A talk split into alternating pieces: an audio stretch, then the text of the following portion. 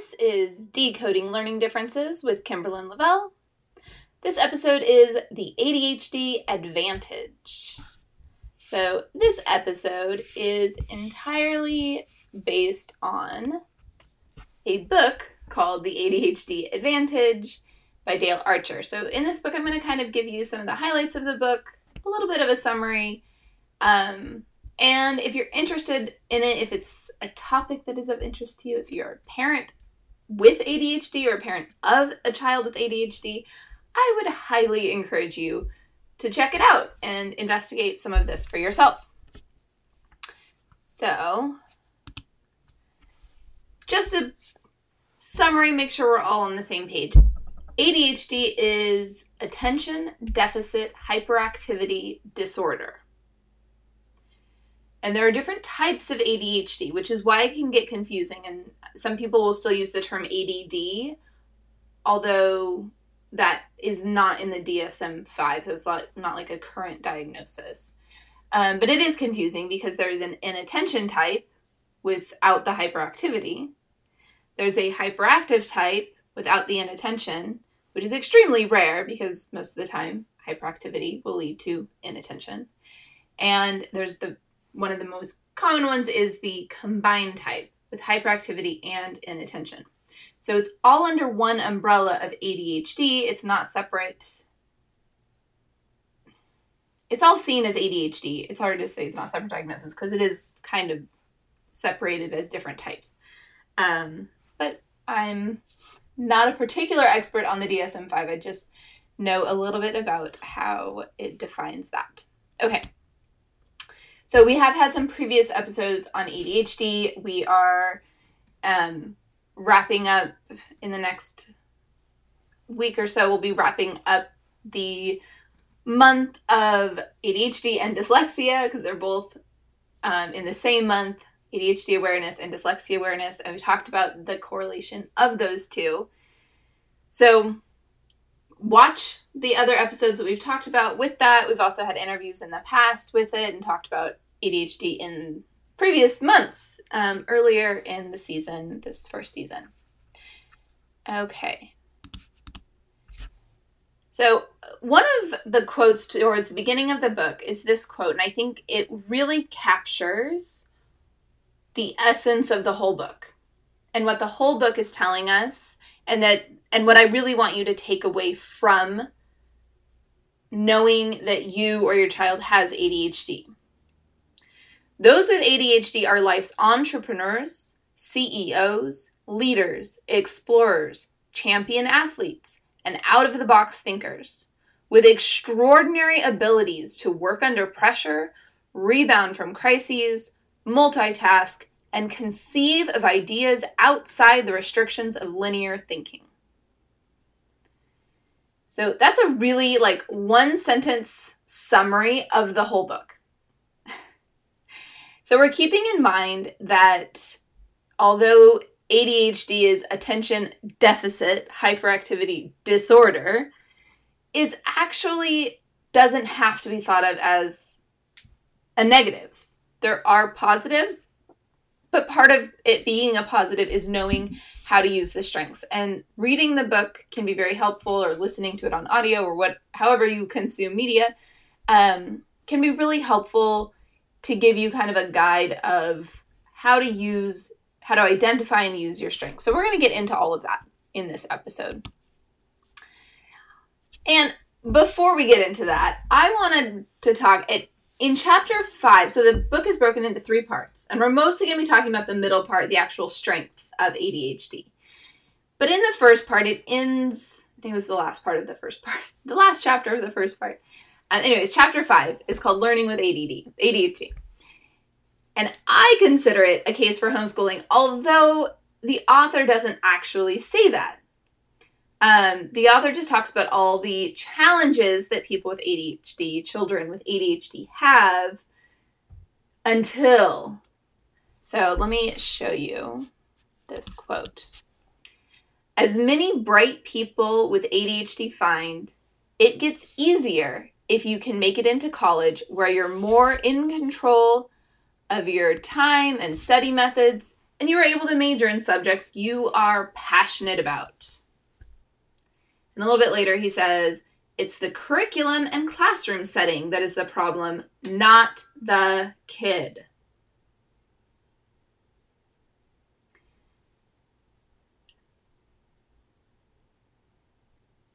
I'm pausing here because I really want this to sink in. I'm going to read that first quote one more time.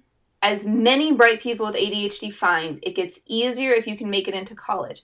And this is where I want to kind of question do we have to make our kids wait until college?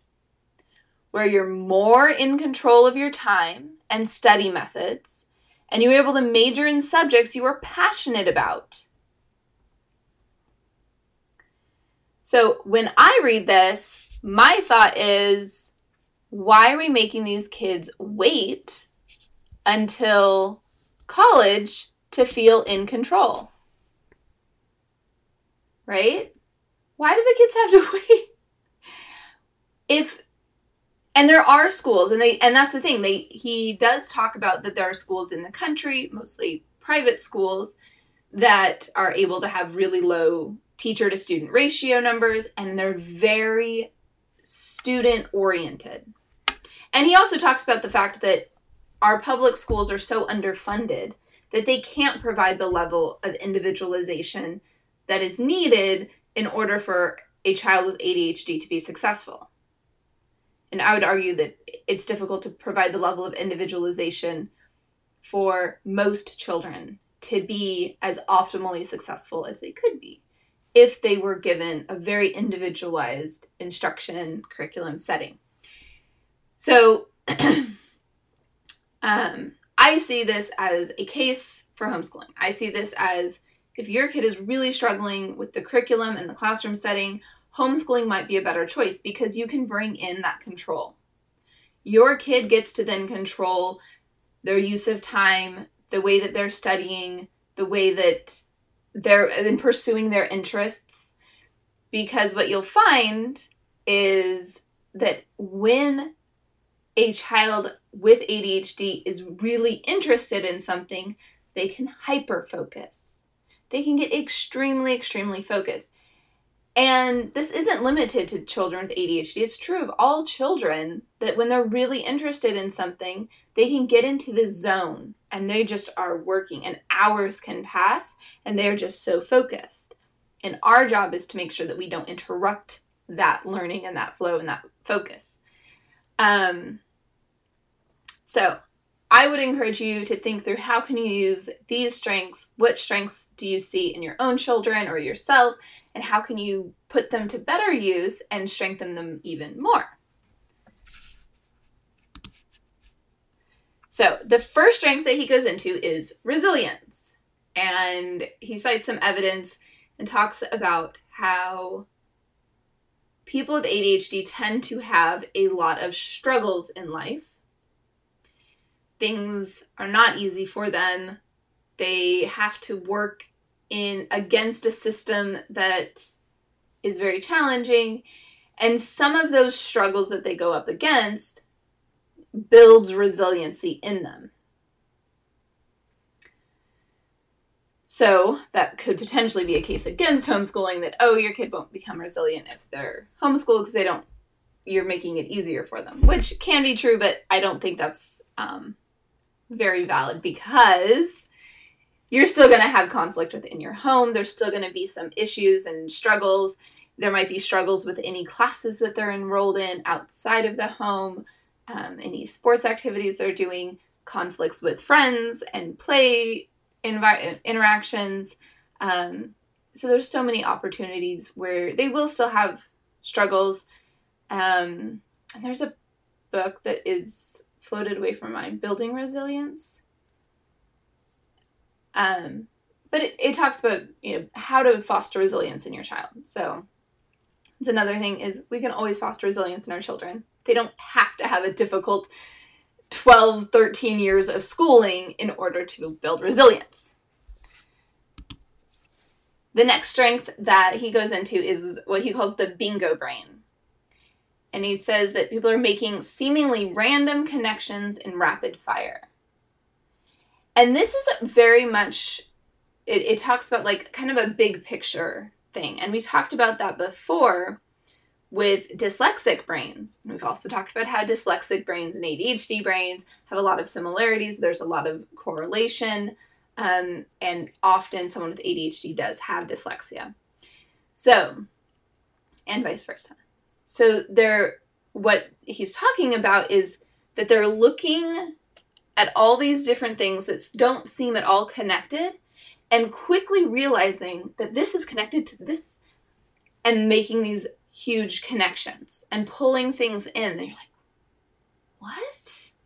And if you've ever had that feeling when your kid is trying to talk to you about something and like you're just talking about dinner and now they're talking about the Revolutionary War and that makes sense to them that those two things would go together, then that might exactly be it. They've connected this tiny thing to this tiny thing to this tiny thing to this tiny thing. And you if they walk you through it, you might be able to catch up, but it took them 5 seconds and it's going to take you 5 minutes to figure out what they're how they made that connection. And we don't really need to know how. We know that they're doing it. We can support it, encourage it, and love it because it's amazing and it's a it's a strength and they need to notice how to use that strength.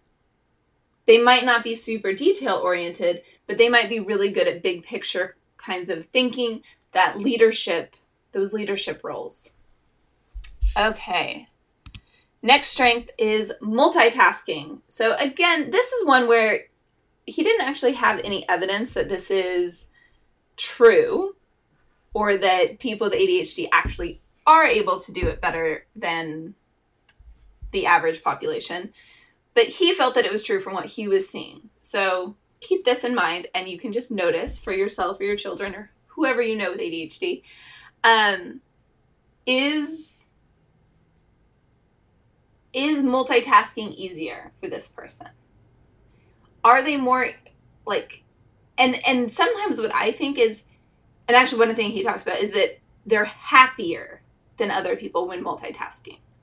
And I can definitely see that because if it's hard for you to hold attention, then if you're doing this and this and this all at the same time and you're just flipping your attention through them, you actually maybe are more productive in that situation than when you have just one thing in front of you and you're bored and your brain is looking for something else. Now, this is all just my kind of theorizing, hypothesizing, trying to come up with why this might be true. And I'm not at all disagreeing with him. He just didn't have any like scientific evidence to back up that particular strength. Um, but I can see, I can kind of see what he's seeing all right, the next one he talks about is cool in a crisis. That he's noticed that a lot of people with ADHD are able, that maybe in day to day are not your like go to person for fixing something that's broken, or maybe they are, depends on their personal interests and strengths. But they might be really good at solving the problem under pressure. So they're the ones that when things are really hard, when it's like life or death situation, they can solve your problem for sure. They're the, they're your person that you want in charge in a big emergency. And it's so funny because maybe they're not the best leader in the like mundane, boring day to day stuff, but in a crisis, they're the person who can really get you out of the crisis. Um,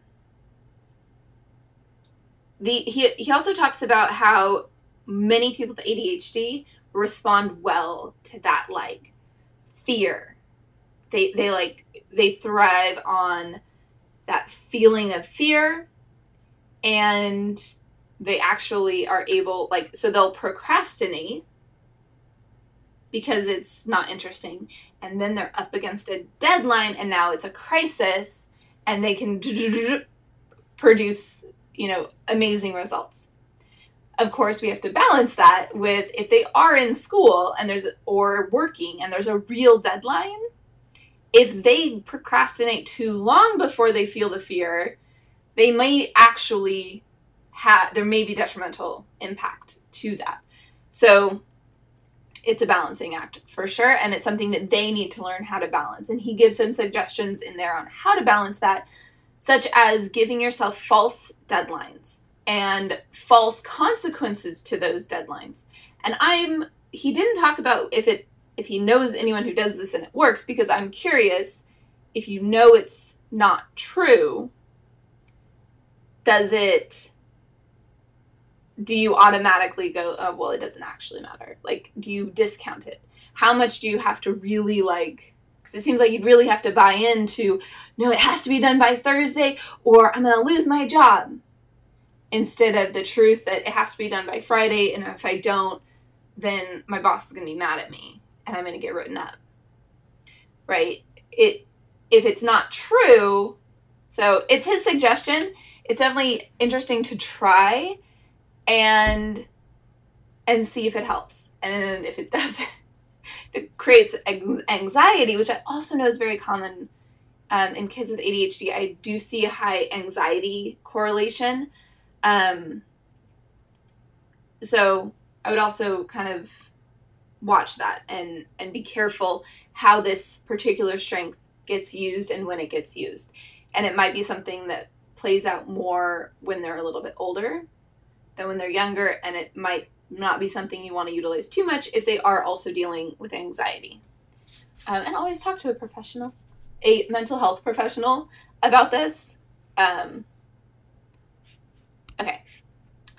And then the last strength slash tool that he talks about is hyperfocus. So he's saying that hyperfocus comes into play with kind of within all of the strengths and it's something that all people are able to do, but people with ADHD um, really are able to benefit from it if they know how to use it and when to use it and start to learn a skill of being able to turn it on and off. Being like, I, you know, okay, I'm gonna hyper focus on this. And maybe that's where you're creating those false deadlines and things that you're to create a sense of I have to do this right now and I'm hyper focusing on it um, and kind of psyching yourself into being interested in the things that you are supposed to be doing. So, hyper focus, have you noticed it? Um, it can, and I have seen this in, I have some students with ADHD who I've seen, and, and different ones will do it differently, but some of them, they feel like the work that they have to do for school is very important. And when they sit down to do it they want to just get it done so they don't have to do it like later.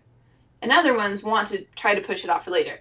But it, it, once they start i've had some that once they start they will hyper focus get it done and then go i've also noticed most of my students with adhd if i'm seeing them right before recess then and i tell them you have to get this done before you go out to recess they will get it done. They will have wasted 50 minutes and get the whole thing done in five minutes because they want to go out to recess. Now there's a deadline, right, that they care about. Um, and by the way, I don't actually make kids miss recess, but they don't know that. So that's one where it's a false deadline that they just don't know about. Okay. Um, so read the book for more including how to leverage those strengths and a lot of stories of success. Obviously, I left out all the stories that are included in the book, which can be such beautiful things to read and really getting to know an individual person's story, how they struggled, how they found success. There's so many um, examples of successes in there, so I would encourage you to read the book and hear those stories of success and get some really strong tips on how to leverage those successes also, those strengths also. Okay, takeaway look for, appreciate, and use these strengths. Find out where is your child, if you have a child with ADHD or if you yourself have ADHD or both, which often happens. Look for these strengths does my child have resilience? If not, how can I foster it? Is my child able to be cool in a crisis? If not, how can I foster it or help that? Um, is my child able to hyper focus when, especially when they're interested in something? Probably. What are they interested in? How can I foster that more? How can I help build that more? I'm blanking on multitasking. Is my child really good at multitasking? And is my child really good at making random connections in their brain? Seemingly random. Which then can can lead to very innovative problem solving. And we saw this in um, some of the studies about dyslexia. It's so fa- fascinating to me how much similarity there is. Because when they were talking about dyslexia, they were talking about how they often have difficulty rote memorizing something. So instead of rote memorizing something, they re problem solve constantly and come up with better ways to do the thing than the rote memory way. And and they understand it much better. And and they're finding the same thing. This the book even talks about the same types of stories with ADHD where they can't remember they can't memorize it, but they're able to work it through and be very successful. So, looking for, appreciating, using these strengths bolstering these strengths, really helping our kids to be as successful as possible. One thing that the book did talk about um, for ADHD is like keeping, obviously, focusing on what a kid is interested in, letting them have a lot of control over what they're studying, and also really paying attention to their time and how things should be scheduled for them. They may only be able to focus on one thing for 15 minutes, and actually for younger kids it would probably be even less. And that's normal for a lot of kids actually but it's especially especially common for children with ADHD where you don't want to have an hour long class session unless they're in a hyper focus mode and that's where being able to homeschool and, and just play it by ear and just change things at the drop of a hat can be really helpful instead of being like okay 15 minutes for math is up put it away. If they're like, no, I'm if they're working on it, hands off, let it go. Don't worry about it. Um, so there's different things to try there. Okay, tell me your stories. I always want to hear what is working for you, what isn't working for you, what have you noticed? Do you have ADHD? Does your child have ADHD? What strengths have you seen? What strengths are you fostering? How are you fostering them? Um, I want to hear. Kimberlyn at decodinglearningdifferences.com. I will talk to you again next week.